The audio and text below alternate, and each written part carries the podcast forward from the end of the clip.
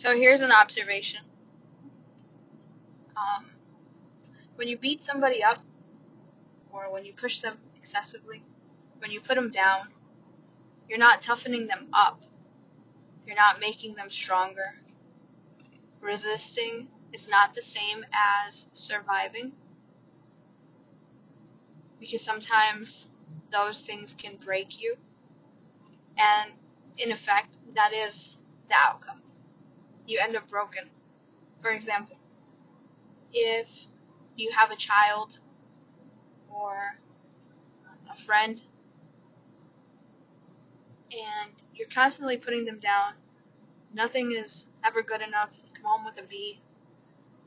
Your friend goes, say, three months without drinking and then they relapse, and you tell them that they need to try harder instead of celebrating the three months that that they remain sober,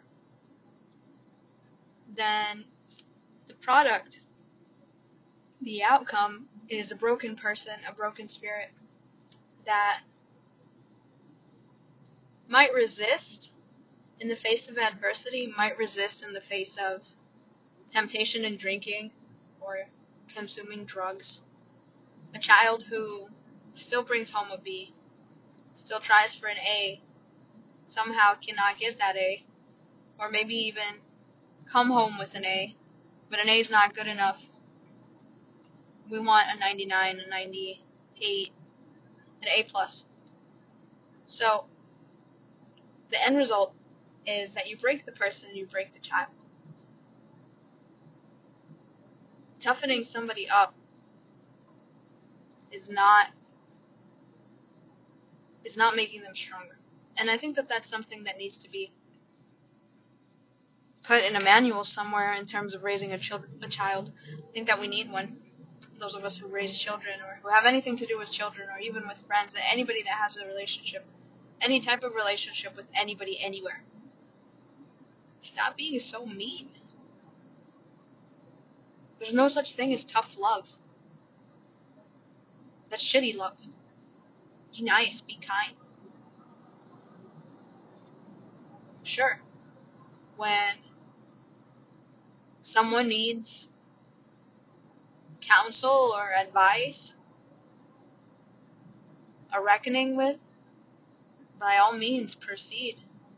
But do keep in mind that words linger and their effect is long lasting.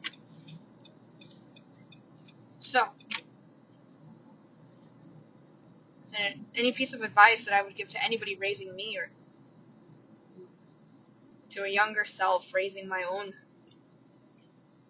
just be nice. I didn't have a calculator. I didn't have a graphing calculator because it wasn't deemed important. I did have two new cars, both of which I wrecked. The latter, which I wrecked three times in 72 hours. I didn't have a graphing calculator because it wasn't important. Because who would spend 70 bucks on a calculator? It was a waste of money. And it wasn't until I was in my late 20s that I actually bought the graphing calculator. I didn't have somebody in my corner, not at home anyways, to to push me to achieve to focus on the things I really needed to. My priorities were out of order. They were out of line with with the life that I should have had. But when you're 16, 17, 18, even 19 and 20, you don't necessarily know what's best for you. That's why children are not born into themselves, they're born into the hands of hopefully mature adults that can steer them in the right direction. When I didn't get the graphing calculator despite asking for it in high school several times, I kind of I kind of realized then that that at home there was no um, there was no appreciation or measure for my own future.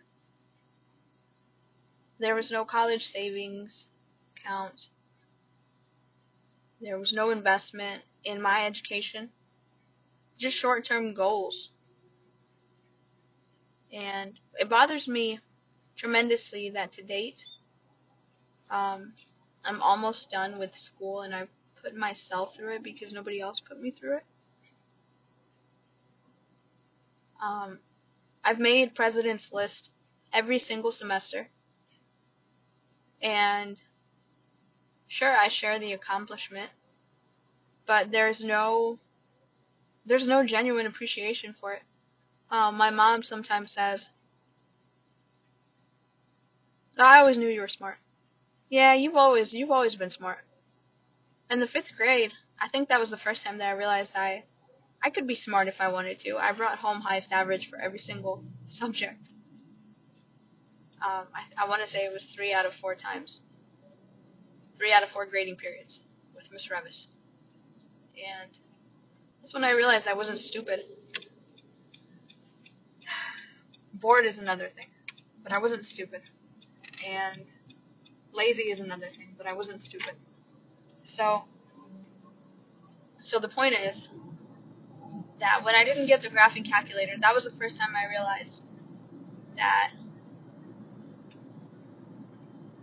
that the things that were important to me weren't important to the people I wish that they were important to. By extension, I was not important. I was not as important as I should have been. And I think I felt it when I was 14 years old and I wanted that graphing calculator so that I could complete my work in Miss Wilson's class. I didn't have one. So, I, I never failed.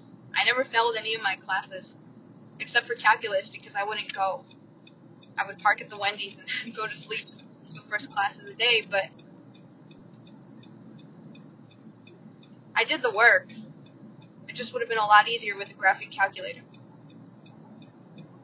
And fact that I didn't get a graphing calculator has resonated with me for the entirety of my life. When I told my parents that I wanted to pursue a career in English and writing, which I, I told them several times, my mother said to me, But why? Why would you want to be a writer? You can't do anything with that. I don't think you're that great. Mom, can you even read what I write? Do you even understand it? And it was in line with the three educators who accused me of plagiarism because how could I possibly write such a great essay? A Spanish kid? You can't write that. That's not your work. So I got accused of plagiarism with no tangible evidence because there was none. At its finest. That felt good. I felt like a kick in the stomach. And there were times subsequently after that in which I dumbed down my essays and my writing. I would purposefully incorporate grammatical errors, and dumb down my words so that I wouldn't I wouldn't get accused of plagiarism again. And my parents were right in line. They weren't necessarily accusing me of cheating. However, they they didn't they didn't see anything in me. Granted, I mean what we do isn't necessarily for others, but at some point, you know, you do want a pat on the back and you want somebody to tell you that they're proud of you. It's not it, it's it's too much. It gets to being too much when you have all that tough love all the time. It just kind of pushes you to believe that you're just not important. You're just not good enough. And so your self-esteem is ripped out of your guts. It's it's grated like a block of cheese cut up into little pieces and eventually melted to the point where you, again, as a result of excessive tough love, you second guess yourself and you begin to wonder if you're really worth it, if you're really smart, if a graphing calculator is ever really that important. Do I really need it though?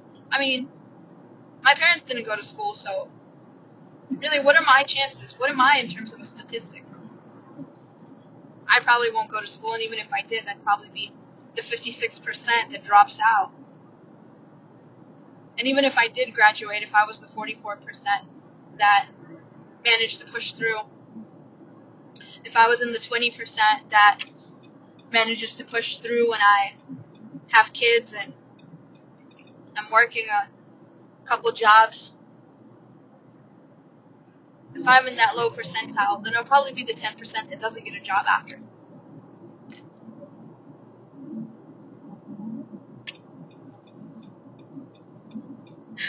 So,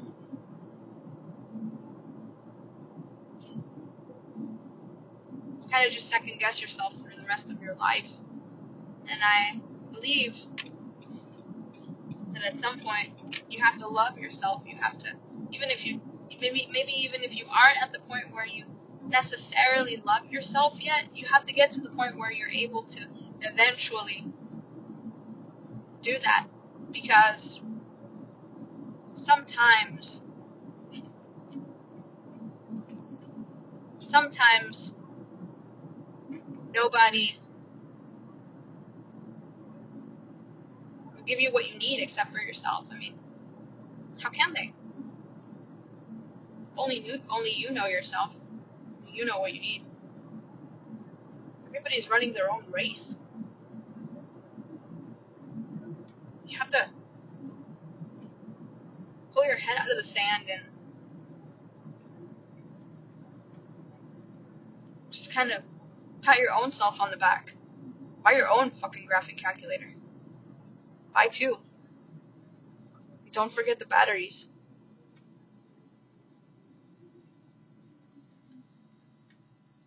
Because nobody else is going to buy it for you.